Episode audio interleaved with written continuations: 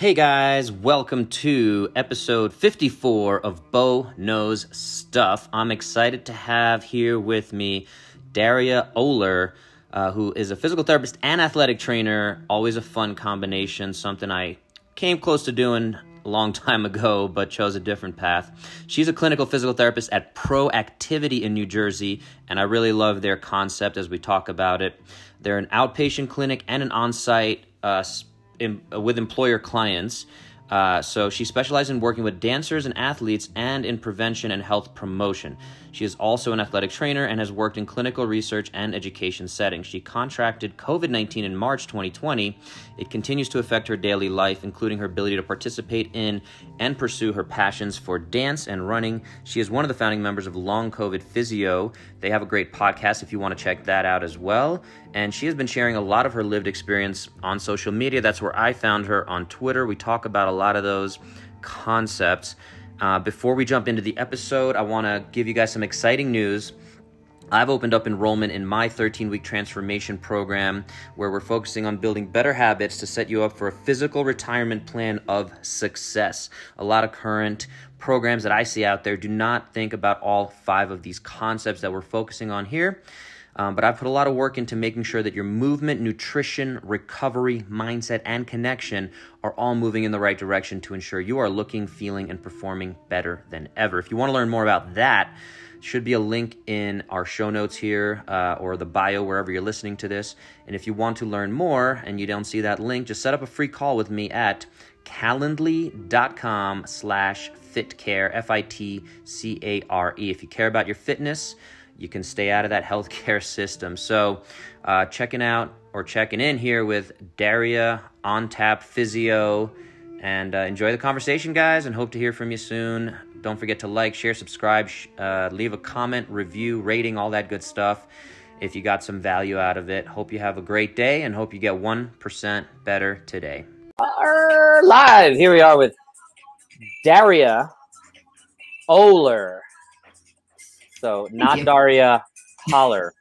Don't holler at her, Daria. All right.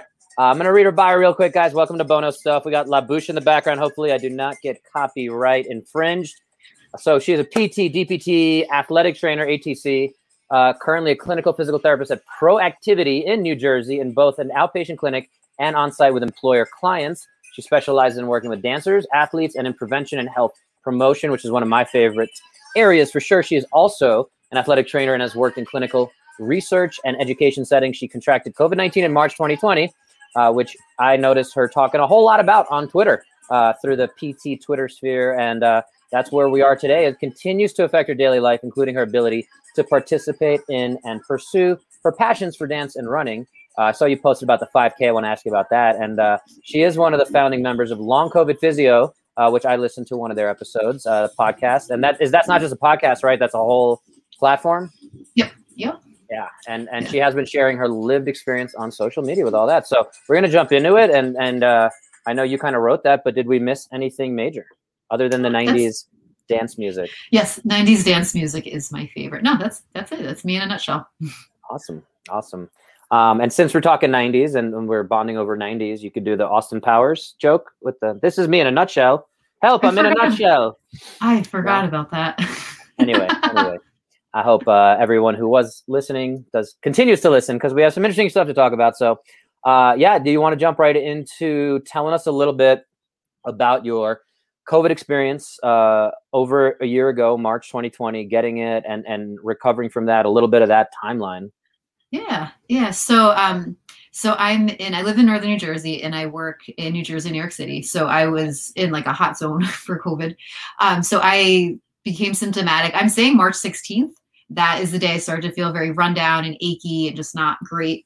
And at that time, we weren't allowed to go to the doctor because in the area that I'm in, it was really bad. So you're only supposed to go to the doctor if you were dying. Um, so I, we, I kind of self-managed, and most of the symptoms were very breathing related. My chest was very tight. Um, I would get short of breath talking, just walking around my house, just not feeling great. And the symptoms just never went away. So the lung pain, the chest pain stayed, the shortness of breath had stayed. And I tried to start pushing back to get in. I dance and I run, so I was trying to get back to those things, thinking that I was like easing in, that that was the right thing. Because as PTs, we do graded exercise, we want to push and push. And then by the time it was early July, I had been working from home, so we got back on site with some employer clients, and I just crashed. I had no idea what was happening and I didn't know about post viral illnesses. So I didn't recognize all these red flags that were happening. Um, and that's so that is the long COVID. But at the time, that people were just starting to recognize it and like really speak up about it. So in addition to the like the respiratory symptoms that I was focused on, I started to experience brain fog, um, just a lot of like confusion, difficulty remembering, difficulty. I was meeting a lot of new people now, so putting faces and names, remembering everybody was really difficult. Um, I cannot explain the fatigue beyond like I've had mono. This is mono's nothing compared to this kind of fatigue and just not feeling right is the best way to explain it. Like really things were off. I developed dysautonomia. So I explain that like I feel like I need to lie down right now. I'd rush out of the shower and just lay down because what I'm I didn't check, but I'm assuming that was my blood pressure dropping, my heart rate would go up. Um, and just pushing through that for a few months until some lovely PTs who specialize in myalgic encephalomyelitis and chronic fatigue reached out from Twitter and said, You need to stop what you're doing, and sent me some great resources to start understanding what was going on. Mm-hmm. Um, and then that's why I had to stop running. I kept dancing a little bit um, just for my own like mental well being, but stopped running, stopped any formal exercise, tried to cut back on whatever I could to minimize physical exertion, um, cognitive exertion, and emotional exertion. And so that was 16 months ago. Yesterday marks 16 months since I first got sick. And the overall, like, like to sum it up, like my general trajectory now seems to be improving, but there's a lot of like ups and downs. Many of us feel like we're getting better, and then all of a sudden it'll crash again. It tricks you all the time. Like it makes you think you're better and you're not. Um, so it's learning how to sort of manage symptoms, prevent things. And through Twitter, which is PT Twitter has been amazing, a lot of us PTs with long COVID have found each other internationally so, like you're saying, we have our group Long COVID Physio. We are a peer support group. So, we have a Facebook group, only PTAs and PTs and some other allied health professions can join. You have to have long COVID. And then we also do a lot of education and advocacy, which we'll get into. We have all kinds of stuff that are going on to try to teach other people about how to recognize long COVID, how to help clinicians, how to help patients. Yeah, no, thank you for sharing that. And yeah, good, good. Uh, let's thank, uh, be grateful for uh, this internet thing that we have access to because who knows uh, where where we would have been whatever 30 years ago uh, or even in the 90s mm-hmm. and you had the dial up the aol beep, whatever I, I, don't know if i could do the whole noise thing uh, as we continue to run through the 90s as a as a as a jokey part to this very serious topic um, love the 90s that you remember that series? That was a great series. I love the '90s on VH1, and I, that yes, was, and I, I love the that. '80s. Yes. That one was good. Um, but I do want to ask because I re- I got COVID this March, uh, 2021, oh. and I was having followed you on Twitter. I was very worried about long COVID and and returning to play too soon, mm-hmm. um, mm-hmm. and returning to to things. So I, that was one of my biggest concerns because you make it sound really bad. Um, and and uh, yeah, I was I was a little concerned about that. So maybe help us understand the documented and and, and best research around. Um, you know, what are some of those symptoms that we should look out for if you get COVID, and and also, yeah, what can we do maybe to to mitigate the risks of of getting that? Yeah, well, these are good questions. Yeah, so um, like I was saying that it there were for me and for a lot of us there seemed to there's like a shift. Like there was those acute symptoms that kind of seemed to linger a lot of like cardio um respiratory things. And then one of the hallmark things that not for everybody with long COVID, but it's fairly common, is what's known in chronic fatigue as post-exertional malaise, or we're saying post-exertion symptom exacerbation. So what that means is like you have exertion, physical, emotion, cognitive, whatever it is, and that sets off symptoms. It's not just like, oh, you know, I kind of feel groggy, like you are physically ill again. Some people get fevers. um, for many of us, like we literally can't get up. Like there's points I can't speak. I am just, I, I can't explain how just done I am. I can't pick my head up. Um, and that's a hallmark. So it's very different than I'm just a little tired, I'm a little run down, or the way you'd work out and just have like DOMS or something the next day. And it can happen within 48 hours. So that's hard. It's not always immediate. So it's not always easy to recognize I feel like this right now because I did this two days ago. Mhm. But that's a really common one. The dysautonomia is very common too. And with, so that we're learning from other, like, um, again, from chronic fatigue and other conditions that have it, seeing really weird reactions in heart rates. Mm. There's like, you'll see on Twitter all these, like, we, we joke about it, like, I forget who said it. And they're like, no Fitbit. I'm not exercising. I'm just Mm. brushing my teeth. Yeah. Or like you literally just stand up and like you'll see heart rate spikes. Um, a I'm in a Facebook group for endurance athletes with it. And a runner, I just saw it today. So something like he was explaining like he was feeling better because he like cooked dinner and washed the dishes and didn't collapse. Mhm. And it sounds like we're really like exaggerating, and it's that's it's that's the truth. Yeah. So those are those are some of the, the really big things like the dysautonomia and the post-exertion symptom exacerbation. And then the, all the other symptoms there is such a huge range. There's like 200, literally 200 documented symptoms. And it goes like, Mm. was saying, the fatigue. Um, there's a lot of body ache, muscle ache, joint pain kind of things. Um, and when you're ruling out other possible systemic causes of that, there's the continued um, chest tightness, chest pain, lung pain, shortness of breath. There are people with chest pain, but all their cardiac eh, tests are fine. So it Mhm. doesn't, there are people who can have cardiac damage, but not everybody um, with long COVID has that. There's hair loss that's happening. Um, there's, there, I've, I've read many posts, especially from women on that, who are literally shaving their heads because the hair loss is getting so bad. Mm. I don't know if you could hear for me, like my voice is raspy. And I've read two different things on this where one, some people seem to develop that hoarseness like kind of right off the bat, Mm. like it's an early symptom. Or in my case, and other people, because we literally don't have like the power coming from our diaphragm and in our lungs to project. So I end up like really straining my voice. So now there's like a rasp in it. Um, I, I mean, I could on forever symptoms. This is the There's first time I've heard your voice, so um, I don't I don't know what it used to be like, but but I got you there. So I guess that it, it takes me to the question of well, two questions I have. Uh, I'm gonna I'm gonna make sure I come back to the first one, but the 2nd Mhm. one, which I'll ask first because that's how I roll, uh, is so what do we know and do you know uh, what makes what ends up being long COVID versus uh, causing kind of short COVID? Because like for me, I'll just say real quick is I had a bacterial pneumonia because um, I was on day nine or ten of testing positive after my wife had given it to me. Thank you, wife. Um, so and she had like two days of, of flu-like symptoms, uh, uh, sinusitis type stuff, Mhm. and she lost her smell and taste. Uh, but she was kind of fine, uh, and I was feeling really good when she was sick. Uh, and then uh, after nine day nine or ten, we were uh, you know checking what we know about COVID, and uh, that's available to us at the time. And so it said if you're still experiencing fever uh, and coughing, which my fever and coughing were getting a bit worse on days nine and ten, uh, that's when I went to urgent care, got a chest X-ray. Uh, I had a bacterial pneumonia, which is better than a viral pneumonia. So I don't know if there's something there where maybe you can tell us uh, if you know the difference. Uh, the viral is like the COVID-y, like really bad, Yeah. possibly going to the hospital um, versus uh, bacterial obviously affected me, but was able we were able to knock it out with two antibiotics. So luckily I had that version. Yeah. Um, uh, my lungs are still affected three months later, but for me, I mean, and I want to compare apples and oranges here, but but yeah, I mean, I'm just still Mhm. limited, um, more on the high end. And again, like I'm back to you know I got I did like a month pretty much a recovery, and then I got back to doing like CrossFit three times a week and and mixing in wow. some cardio. And again, I would say I was really lucky in terms of how much it affected me, but I'm worried about long term stuff for sure. Yeah. But but in terms of how somebody do we know how somebody uh develops long versus like short if we want to call it that no Yeah. Yeah. There's no set thing just right now. Um, Un- unlucky draw unluck of the there's it, it, literally evidence is coming out daily. Um, Mhm. There's some big things that just came out from the CDC and um, World Physiotherapy just had a big, big briefing paper that long COVID physio help with. That's we're looking at all this different um, evidence all the time.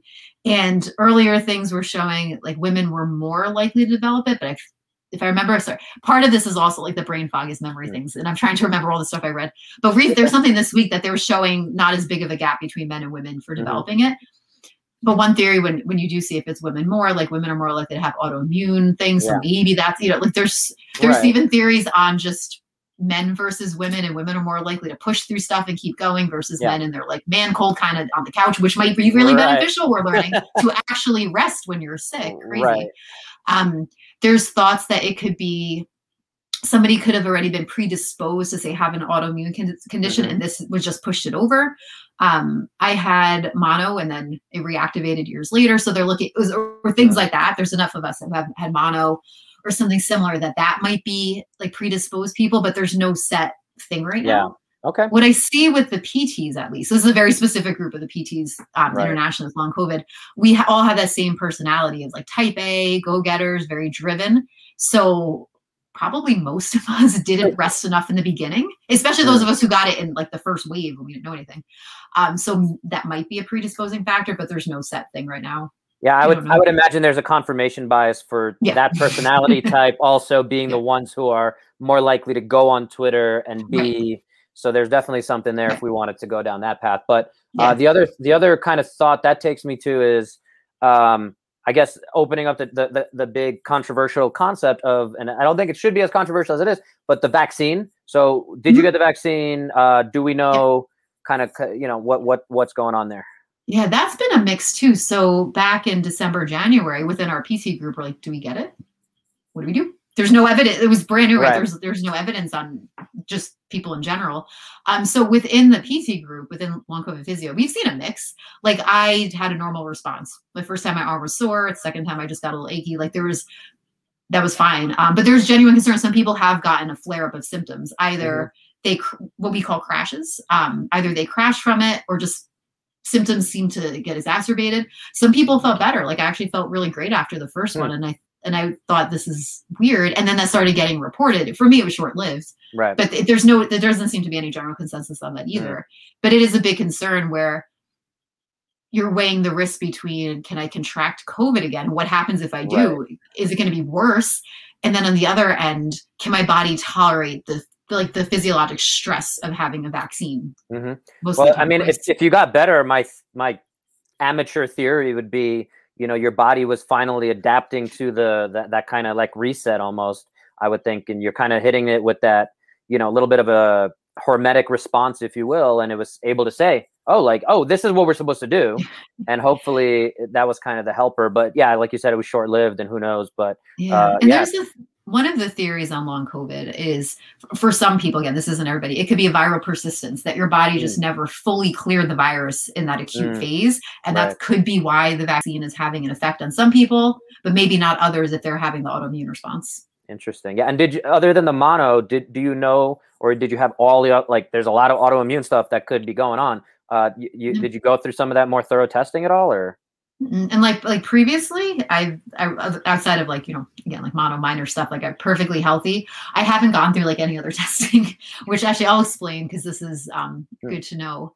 So like I said in the beginning, I, we couldn't go to the doctor. It was not good where I was living. Um, and then I was kind of figuring out how to manage and watching what other people were doing on social media and getting told that they were fine when they clearly weren't fine, but on the other end of it, like their basic diagnostic tests were all negative. Blood work was negative for people, you know. So there, unless some people do have some um, positive test results, a lot of people, every all this, everything was coming out fine, and I was just like, I don't want to go through that and be told that I'm crazy, that it's in my head, because that happens to women already, and now Yeah. it's even worse in the pandemic. Um, and then I kind of told myself, all right, January, I'm getting insurance. I'm going to do this. And just signing up for insurance, picking a plan, just going through the prompts was so much for my brain. Mhm. and my mom calling me multiple times a day, did you sign up? Did you sign up?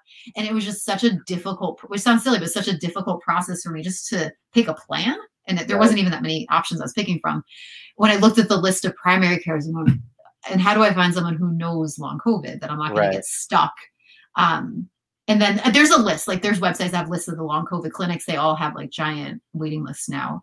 So I've been kind of like now I have a good handle on. It. I'm like I think I Mhm. have this. So I haven't. Yeah, I don't. I haven't had any diagnostic tests. That's fine. I'm I'm curious though. Uh, how familiar are you with functional medicine? And like, do you know any functional medicine doctors? Not so much. Mm, I know a few people have mentioned it to me in passing, but I don't know much about it. Uh, I'll just I'll give a quick shout out. Uh, I had a guest on uh, recently, Pam Jacobson, who's a nurse practitioner in California. She's a functional medicine practitioner. So functional medicine just goes through a very it's it's different than conventional medicine. It's a much more thorough look.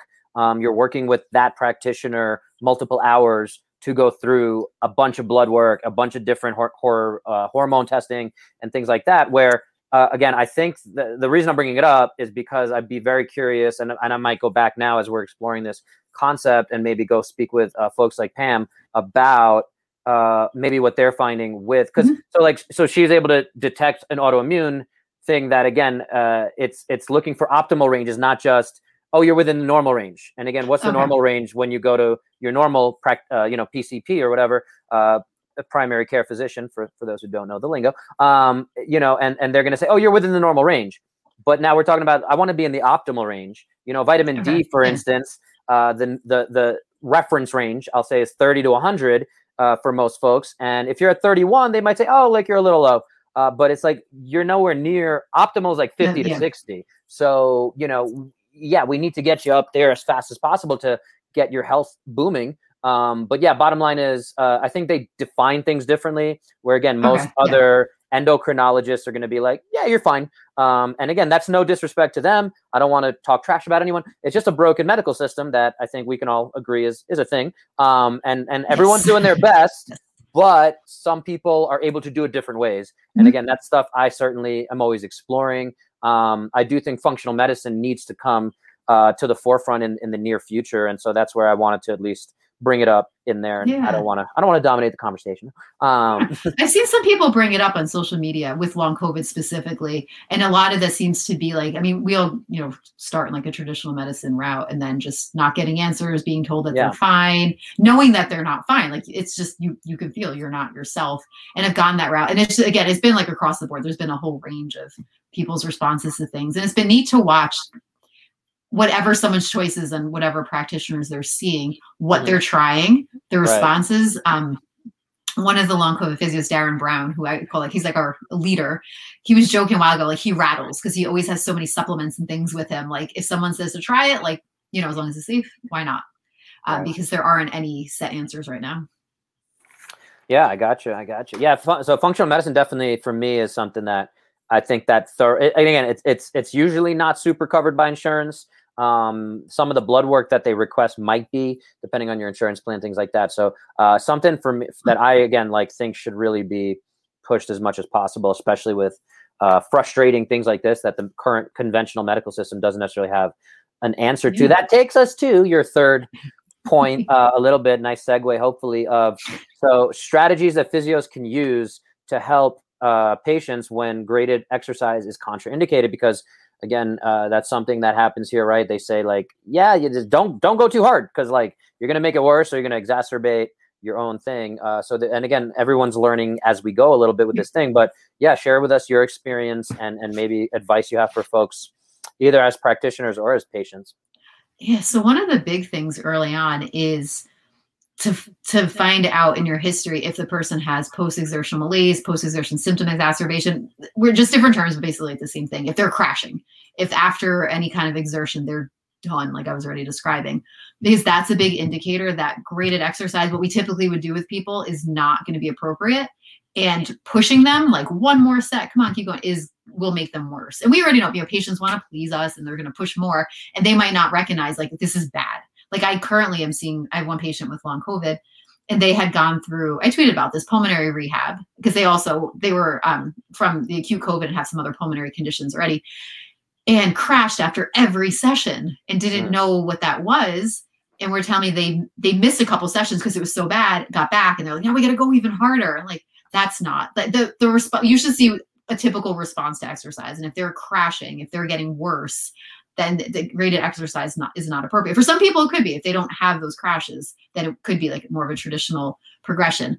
So in that case, then we're looking at, or if they have dysautonomia too, that's really important. That we're not just pushing, standing up, you know, very big dynamic exercise. Starting with breathing, that's a really big thing. Getting some good supine diaphragmatic breathing, teaching them how to do that. Many people tend to be like hyperventilating and like a lot of accessory breathing. Mhm. I was doing that and didn't even realize, and I'm a PT. Um, I- so I would working say- on that.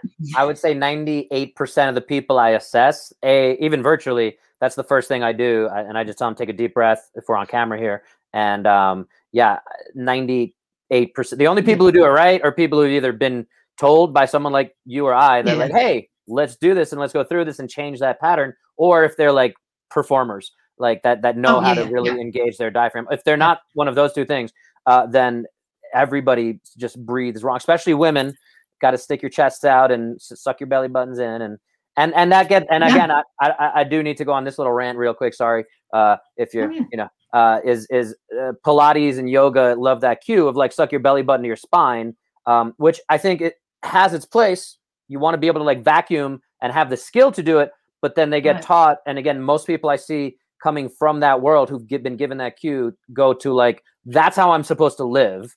And and again, then they just it reinforces worse breathing patterns. So anyway, I just I needed to. to Oh, I'm gonna. I'll add to that because since I dance, um, Mhm. it's, it's particularly in ballet, you hold your core. like Right. at no means do at any time do you let go.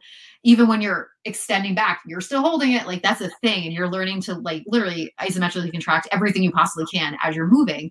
Um, so for me, like ballet has been helpful for movement, but I look at my Garmin during class and my stress score goes up and my heart rate's up and it's like, oh, because I'm not breathing properly. Yeah. Everything's tight. I'm holding everything.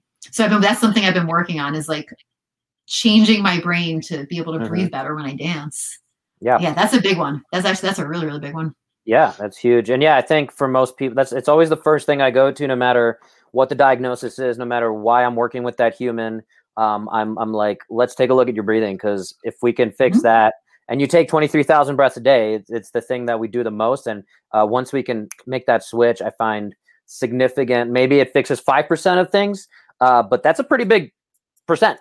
Like without having to do much else, just like just breathe a little better. If you're driving and you're you're freaked out in a car, uh, you know, and someone cuts you off, instead of like freaking out, just learn how to control your physiology. I actually have uh, physiology first on tomorrow on on here. If you're familiar with that channel on uh, Instagram, things like that. That's exciting. Yeah, so they talk about some of that concept, and then there was another. I'll, I'll give another shout out. Actually, I, I think it was Andrew Huberman, who's a very interesting dude to follow, uh, and he basically was making the argument on an, another podcast I was listening to about that w- before we even get a driver's license, we should get like a breathing license. Um, so like you should learn you should learn how like oh if I take you know if I can take a deep belly breath, it's going to change my physiology and like I go from being Yeah. angry and maybe wanting to go shoot somebody um, to like you know calming down and and being like oh okay that guy cut me off but nothing happened and okay you can go ahead of me in traffic like just take a big breath. And you know and we, we're taught this stuff. And you know there's all the old idioms that our you know grandmothers or mothers used to say is like sit up straight. And and you know just yeah take a take a deep breath before you you make your next statement or move. Um and and there's a lot of power and truth to that. Um i Oh, there it you have some- is. Yeah, Yeah. so I I drive a lot for work. I drive a ridiculous amount every day, and so I have my Garmin. Um, we have a whole thing we do with them at Proactivity. We were doing the PT Health study, and so I try to use the data, and I would see when I was driving, my stress score, which is a Garmin thing looking at HRV, Mm-hmm. would go up, regardless of if I was in traffic or actually stressed. Like I would that would change, and I started working on my breathing while I'm driving. I worked with a respiratory physio from Canada, and she gave me a lot of really great cues. And I would practice like slow inhale, even slower exhale. I would do it to music since I dance, Mhm. and that helps. I still have like weird stress scores, which I think is the cognitive demand, but that makes a difference. And to be able to kind of to bring things down a little bit, yeah no helpful. uh, yeah i love that and yeah um i've, I've done that on a few podcasts before we don't have to do it right now but like i'll i'll, st- I'll pause and be like let's do a four second inhale and an ex- eight second exhale so Mhm. if you're listening uh to this at home you can feel free to do some of that um and again it, it you change it changes how you feel um and i again almost everyone i work with i encourage them to do some like crocodile breathing deep diaphragmatic breathing uh, before they go to bed because it just kind of changes that nervous system from that fight or flight to rest and digest and again there's uh, a, another podcast we had on here. Ah, I miss New York City. Thank you for the uh, sirens in the back. Um, You can uh, hear that? yes, I can. Uh, that's all right. Uh, not as bad as one of my recent guests, where he was in the hotel lobby in Florida, and uh, that was that was loud and and and unpleasant, but that's okay. Um, distracting, I'll say. That's all right. James, I still love you. Um, if you're listening, and um, sorry. Back to that. So breathing. Yeah, so it changes the, the whole uh, thing. The other guest that I had on was Stephen Horney, uh, who I have I'm having on for the third time, I think, in in a week or two, and uh, he pointed out that I think that diaphragmatic breathing, when you actually do it properly, it's actually massaging your vagus nerve.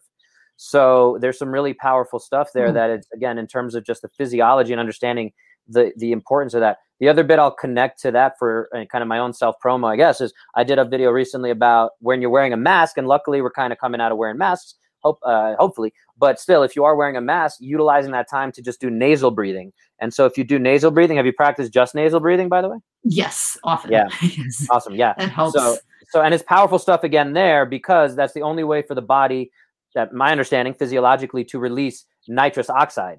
And again, it almost taps into deeper uh, connections physiologically of that vagus nerve and, and just again switching that uh, sympathetic nervous system over to that rest and digest. So the, n- nitrous oxide, which is what is laughing gas, so that dentists give you, um, for those at home, uh, I'm sure you know that. Uh, but it's powerful stuff. It's it's a relaxing thing. Uh, but yeah, you can only do it through your nose. And again, it, the the nasal breathing. So again, if anyone's not familiar, I would challenge you to do five minute even walking and just do nasal breathing. If you have the mask on, it's a good reinforcer for me to just do the nasal breathing. Mhm. But yeah, if you want to go as far as doing some cardio um, and you want to get on elliptical or bike and just do five minutes of only nasal breathing, um, see how that feels, and it's going to really, really challenge you. And again, I'm sure you can attest to that as a Yeah.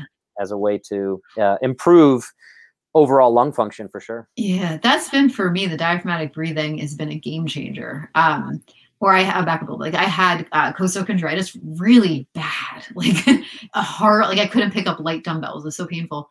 But that was tying into like doing so much like chest breathing, and it was like I was focusing on like supine and feeling everything kind of like compress again. It just it made such a huge, huge difference. And for me, that ties into also not just lung function, but the dysautonomia that was a really big thing and tapping into the parasympathetic nervous system and trying to retrain where i worked on a lot in the beginning with this super slow full exhale where it was uncomfortable not painful but very uncomfortable because i hadn't been doing that in months and months.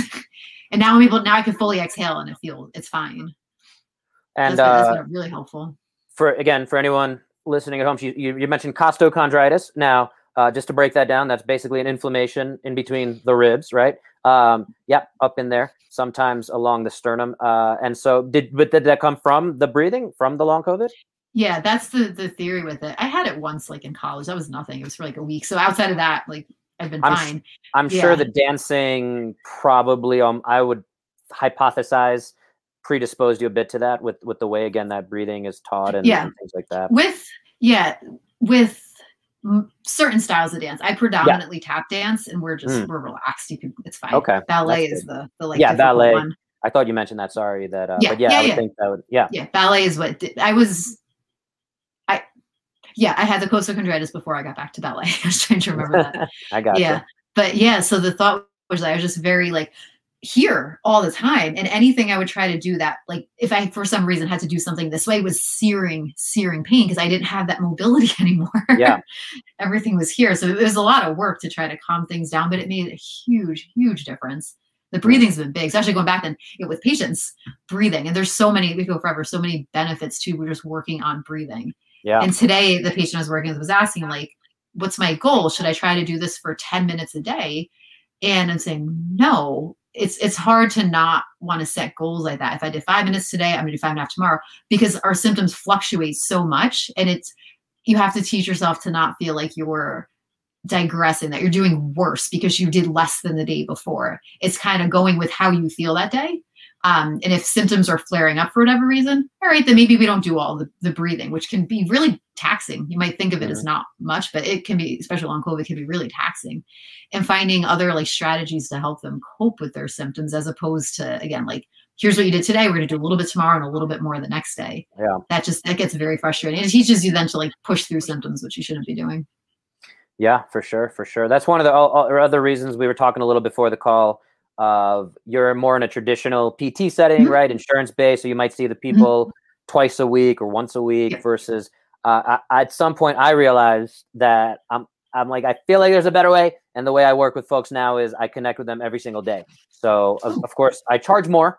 I'm, I don't go through insurance, Yeah. but you know I I feel like you know for those that can uh, go through that system, it, it just we we're more likely to be like again like oh t- let me know if you're really sore from what we did on Mhm. Monday, and then we can back off on Tuesday. Otherwise, we're going to go ahead with the plan. Yeah. But if I'm not there to have that conversation, like again, most people aren't texting their physical therapist like, "Hey, I'm really sore," or "I expect," or you know, you, you just don't know. You don't have that communication. So that's another problem I saw with the current medical system. And I said, let's let's figure out how we can fix it. And and there are there are solutions out there.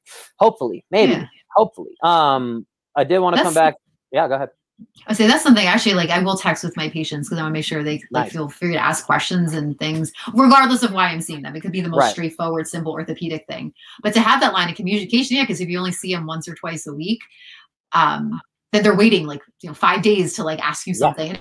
It could be like such a simple thing, like, oh, here, try this instead. Or let's yeah. do this, you know, rather than having to to wait.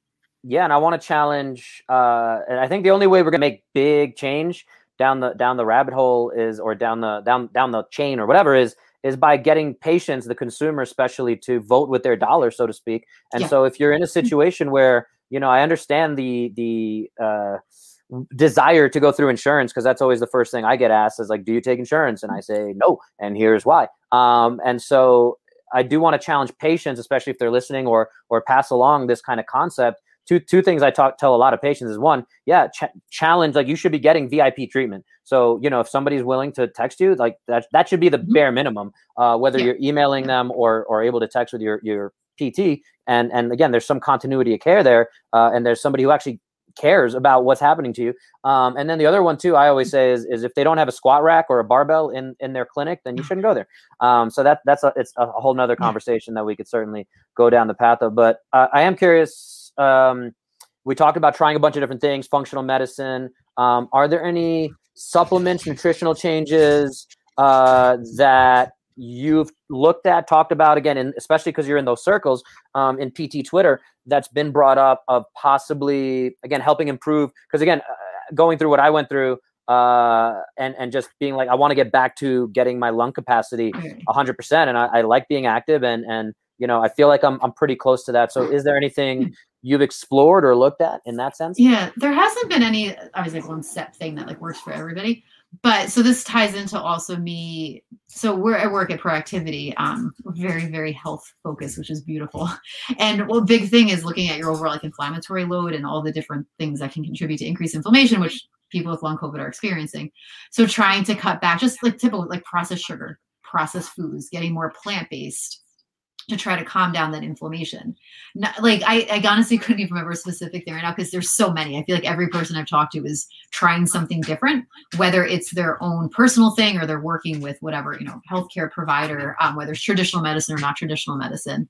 But the general consensus on diet seems to be trying to decrease that inflammatory load, really avoiding processed sugars, dairy. I'm for the most part vegan. Sorry, this is my dog Roxy. um, trying to cut down on animal products, trying to cut down meat, chicken, fish, all that kind of stuff and look more at like a plant-based diet. But again, not a general thing. Not everybody's doing that. Not everybody's, as you know, open to doing that. Yeah. But the way I kind of look at that is like, couldn't hurt. look, it's not going to hurt. I already kind of eat that anyway. Your dog is in there. I'll show my dog sleeping back here. oh. Yeah. Little doggy love. Sorry if you guys are on audio, you don't get to see the, the fun dog. Oh, you get you get to hear it so, since you, that's okay. Yeah, there you go. Um, yeah, no, dairy yeah, is one. Yeah, go ahead. Yeah, well, that too. The, the, on, the, it's interesting for me on like the patient side because I can, as a PT and AT, explain all these recommendations, and then on the other end, like I don't have the energy to go food shopping. Like I go to mm. what I explain is like you'll get this. A suburban bodega is around the corner for me. yeah. So not always the best options for things, but there's some like produce I can get but then when you're looking at well if you can cook then like i can't cook because I, the energy it takes to yeah. prepare a meal to think about it cook clean the dishes the, like meal prepping even like yeah that's that's too much. When i have to like weigh out where do i need to put my energy like that's why i look at it what are the things i have to do? What are the things that are like i really want to do eh, maybe i don't need to do it it's okay or the stuff that like yeah this is just like kind of extra stuff.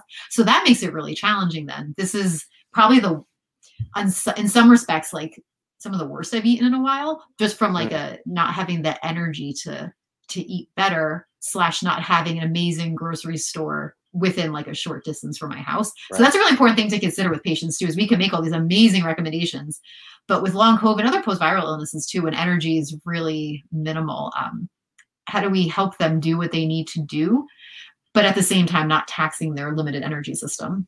Yeah, that's interesting. I mean, I, I, am a problem solver by nature, and you know, uh, it, something that uh, first thing that came to me, my mind, is again, obviously, yeah, if you have the resources uh, in that kind of situation, almost get like a personal shopper or what Task Rabbit kind of thing, and like you have them go to like Costco for you or something.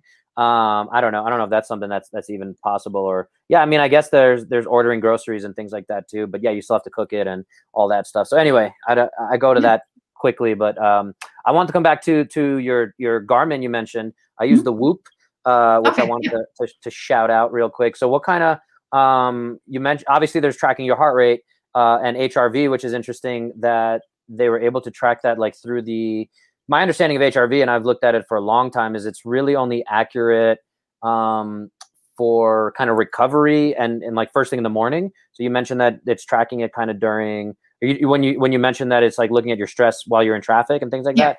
Is it yeah. able? Is it looking at? You're talking about like the next morning, uh, where you had like a stressful day, or is it actually tracking it in the traffic? Yeah, in real time. Like, and I oh, wow. will like, yeah, I'll pull. This is something I didn't do this in the beginning. I didn't it was also really cognitively demanding in the beginning, honestly. But now I've been trying to look at stuff more. Yeah. So I will pull up the app in real time when I can mm-hmm. and just look at try to look at trends. Yeah. Um, there are points where so I'll give a real example. When I drive sometimes it could be far and you'll see my not it's not high, but my heart rate will start trending up. Nothing's it's mm-hmm. not high by any means. Like it's going right. from like low 60 to mid 70s. Right. crazy. But it's trending up as I'm driving, not even traffic, just like normal driving. And then you'll see a general trend over the so it's like an hour and a half drive, you'll see a general trend over the next like, two and a half hours that is gradually is coming back down again. Like, mm. That's not that's not great. um, yeah. And the same with the stress score. You'll see my stress score like shoot up when I'm driving, and mm-hmm. then it'll gradually like come back down again.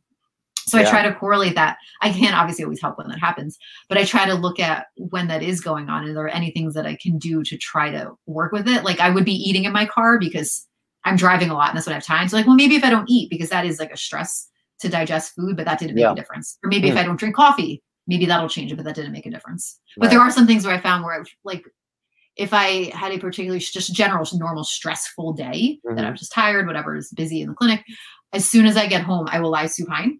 And I literally can like watch my heart rate come back down, watch the stress score start to change, especially if I'm working on the diaphragmatic breathing. So I've been trying to find ways to like to use this in real time Hmm. And then with proactivity, with our um, with our program now with the Garmin's, we have a whole dashboard, and we have it's really neat to look at um, more data that's available to see. So that looks at like a bigger picture. You can look at trends over time, like meaning days or weeks, versus using the app when I'm looking at that in real time because I'll use that to like make a decision. Like, should I try to go jog a mile? Let's see how I look that day. And right. not that it's a definite, definite science, but it has made a difference. If I see a higher stress day, right. then I'll rest more. If I see my heart race up for whatever reason, I'll rest more. Even if I don't feel off, I'm hopefully preventing crashes. That's a yeah. big thing, preventing crashes because they mm-hmm. worsen symptoms. They possibly can be prolonging recovery. We don't definitely know, but possibly. So trying to prevent crashes is a big one. So I use the data as much as I can. Yeah, so it's super interesting. Yeah, the, uh, the Whoop gives us kind of so it's tracking it. It gives us the recovery score in the morning. Uh, so I don't know if the Garmin's similar, but yeah. So like, uh, oh yeah, yeah. So that and that's where the HRV reading. And for those not familiar, I'll say real quick: HRV, heart rate variability. So instead of just looking at like my resting heart rate, which I've also been tracking and monitoring as a data point, uh, for me before COVID, I was in like the the mid to high 40s for my resting heart rate in the morning when I'm super calm and and rested, but uh, since COVID, like during COVID, during my my not so great time, uh, I was in the 70s for resting heart rate, which is not mm-hmm. very healthy. Um, again, it's still like a resting heart rate between 60 and 100. We were talking about the medical model before. That's still technically normal. Uh, and you know, and again, but yeah, it's it's uh, you know, I want to be down as as low as I can be. Yeah. So for me to go from 48 to 70, uh, you know, in the 70s was definitely not great. I'm back into like 54, 53, and I'm I'm tracking that every day. But the uh, heart rate variability is not just looking at how many times it beats per minute, but it's actually showing you your kind of readiness and how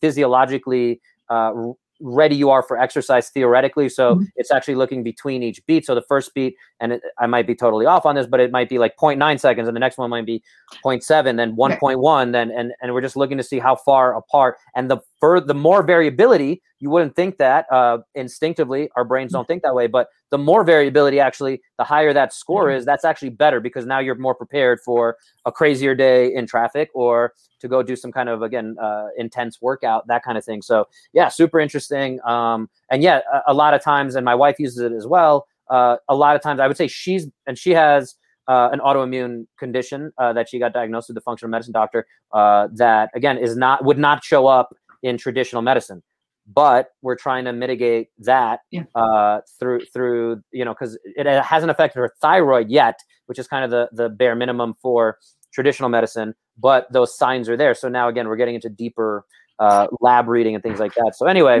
um, super interesting about yeah like checking that score and having a device tell us like hey you're you might even feel great and what i was going to say about my wife especially is, is she tends to be like oh my score says uh, it's really bad but i feel really good or the opposite of Yeah. my score says i'm really good and i feel like shit so Yeah. you know that that happens, a lot there um yeah I look again, at too. Garmin has um you remember this. It's also the body battery, which is like zero to 100, and that, that's looking at recovery. So you ideally want your battery to go up Right. to 100 Right. when you're sleeping. Um, which part of this I learned because mine is it typically doesn't, and in part is looking at your estimated VO2 max. So mine, Mm. I'm assuming, is getting worse because I haven't been running for like almost a year and a half. yeah Um, so that makes it a little trickier for it to go back up. But that's the thing I'll look at too, is if I am I achieving that overnight? Typically not. And then just kind of using that as like a rough gauge also to how much I can actually push the next day.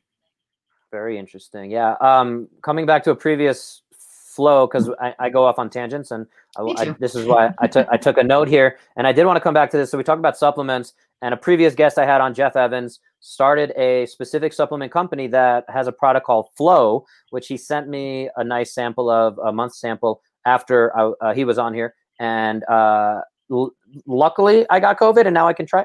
Um, but but it, it basically is meant to be a, an an a, opening up oxygen pathways, and it's an herbal, all herbal uh, kind of supplement.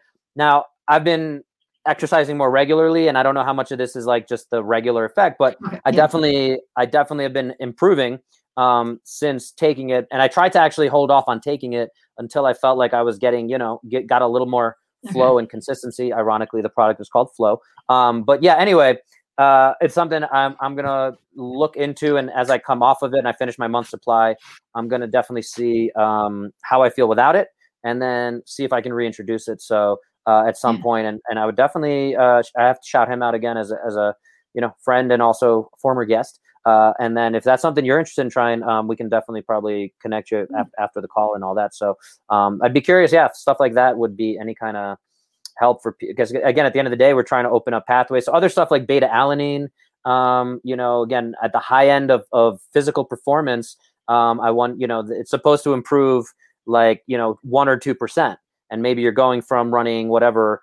12.2 seconds to 12.1 you know or 12.0 seconds that kind of thing but again when you're dealing with stuff like this um it, it, it i imagine every little bit that we're going to do you know my my thing on social media is get 1% better every day Yeah. so if we can do little things to improve little by little i mean that that that definitely i don't and then there's no harm in most of these uh, kind of supplements that I talk about at least, and and you know, there's very very few ever side effects. The only side effect I ever heard of beta alanine, uh, my friend who plays the Phantom of the Opera on Broadway, it made him very stinky.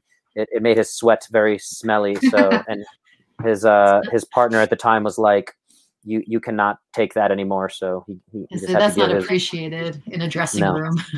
yeah, that too. Yeah, Oh. exactly. Um, yeah, no, I, I, I appreciate it. I think we covered a lot of fun stuff, and I want to be respectful of your time. Sounds like you had a really long day. Um, I always have long days. but uh, yeah, no, I'm, I'm, I, I think we covered a lot, and again, hopefully, uh, I'm excited. Uh, yeah, I checked out that other episode of um, the long co- long COVID physio podcast, and, and I recommend folks do that, especially if they know anybody dealing with this, and and hopefully, yeah, we we start to get a lot more um, data, information, science coming out, and and again, that stuff is all going to change probably, like you said, daily, um, and hopefully, yeah, we get some some good stuff coming out soon. I'm going to plug long COVID physio a little bit because this is really Yeah. great to know. Like I said, so we have our peer support group. If anybody is a PT, PTA with it, we're long COVID physio on Facebook. You can join. Um, outside of that, on our website, which is longcovid.physio, we have, so like I said, the podcast. All the you can find all the episodes on there. There's audio versions. You could go on YouTube and watch them. I have I did one of the first episodes is talking specifically about how it's affected me as a runner and a dancer. because It's a big part of my identity. Um, so we have PTs with it talking about their experiences. And like you said, the one with Jenna, we have experts on talking about whatever their field is within long COVID, how um, lending in their expertise. We have a blog where some of us have written about our experiences so that is available. So patients have found those really helpful to hear from mm-hmm. other people because you start to think you sound crazy because it really does there's so many i'll give an example. I, I at my with our employer clients i was talking to someone he had been hospitalized and had a whole still has a crazy mix of symptoms. And then we had talked about being sweaty because I, will text about um tweet about hashtag team sweaty because with the dysautonomia that happens mm. and he was just like you get sweaty too i'm like i get sweaty too stuff like that, that but it helps though when you hear that and you're like you're yeah. going through this you have all these really weird multi-systemic mm. things going on so patients really appreciate like the podcast and the blog when they can yeah. you know hear about our experiences and then there's also a resources page that goes um, topic by topic so mm. like post-exertional malaise or exercise and breathing pattern dysfunctions all there's a ton of them that are up and one more really great thing that's on, on our website that's available elsewhere. In the UK, they have AHP, the Allied Health Professions, and Rachel Moses has been amazing. She runs their YouTube and she has posted tons of amazing episodes with all kinds of clinicians, researchers, patients. I was on one talking about long COVID. So yeah. there's a bunch of them. This AHP leader, but you can find the link on our website. Um, and then she did a day of learning all about long COVID. I want to say eight, mm. I could be wrong. Different sessions cover going from research and PT, and all kinds of stuff. It's really great. So you can learn like the broad range of what's going on, hearing what the speech speech language pathologists are doing, what the OTs are doing. So there's a lot of information that's up on our website. And I think Darren Brown is our leader with this, and he and a couple other um, people in our group contributed to the briefing paper from World Physiotherapy that just came out on long COVID rehabilitation. So really, really important. Great paper to read. Nothing that it's you're not going to be super overwhelmed. Not a super super long document, it's really great. If somebody needs like a, what do I need to know as a PT on long COVID? Thank you. Yeah, that is up. You can find it on our website. World Physio has been posting it everywhere too. Yes, hmm. great, great website. Awesome, awesome. Yeah, no, it's just again, hopefully we we start getting some better answers soon with all this stuff. But um, yeah, just really cool to see this community come together and, and just trying to find answers together and, and probably you know a bunch of great minds hopefully um, coming together to, to come up with some good solutions. So really appreciate it. any other places uh, we can find you Pete on Twitter? Uh, oh, Twitter I'm on tap physio 2 yes. My your, first, your physio. first one got got suspended for posting videos with copyrighted music and they're not helping yeah. me get it back. so on tap physio too, which is really frustrating because I can't go back to all my old tweets about long COVID. Mm. it's yeah. as of March that I have like this new one. But yeah, I'm on Twitter often whether it's connecting with other clinicians, researchers, patients with long COVID. I talk about other stuff too, but long COVID is obviously the really big one. And Twitter, not just PT Twitter, but in general, has been really, really helpful. Um, that's how long COVID started, that a bunch of us patients found each other on social media. And there are groups like um, Body Politic and Patient Led who are literally leading the research. They are like PI on the papers. They're the ones saying, we need to study this. And what I experienced in the beginning was you know, I couldn't find information, but I said, well, people are dying. So hmm. in terms of priority, it's not me, it's the people who are dying. Right. Um, but they're saying, no, but we still have problems. We need to do something. And if traditional healthcare systems aren't able to help us, well, we're going to do it ourselves. So all the patients yeah. have been coming together, whether they work in healthcare research or not. And it's been really beautiful to see. Like it's it's sad it's happening, but at the same time, it's really neat to see using social media for good and how to hmm. connect mm. with people. And that's how I find all the research. I could never keep up with this trying to go through PubMed. So I know which accounts to follow that they're going to be right. posting like the big articles coming out. If there's a webinar or a conference and I can't attend it, somebody's going to be live tweeting it and I can mm. just, you know, kind of follow the thread and get the key points on it. All the they link everything that's available. It's wonderful. Awesome. Twitter's yeah. been amazing. Very cool. Awesome. Well, yeah, I think that's an awesome spot to leave off on. Um, plenty of places to find you. And uh, guys, if you liked this podcast and you made it all the way through, uh, don't forget to like, share, subscribe, and comment, and uh, uh, leave a rating and review. That's always good and helpful. Um, yeah, appreciate you listening. And Daria, not holler. That's a great o- one. Oller. yes. Oller. Oller. Oller. Oller. Yep. Oller, yep. yes, Oller. Okay, so uh, it, it is probably no. I actually had a client from Australia that I would I'd been working with a bunch, and he was on here, and his name is M A L I. How would you pronounce that? Molly. That's the right way to do it. Good for you.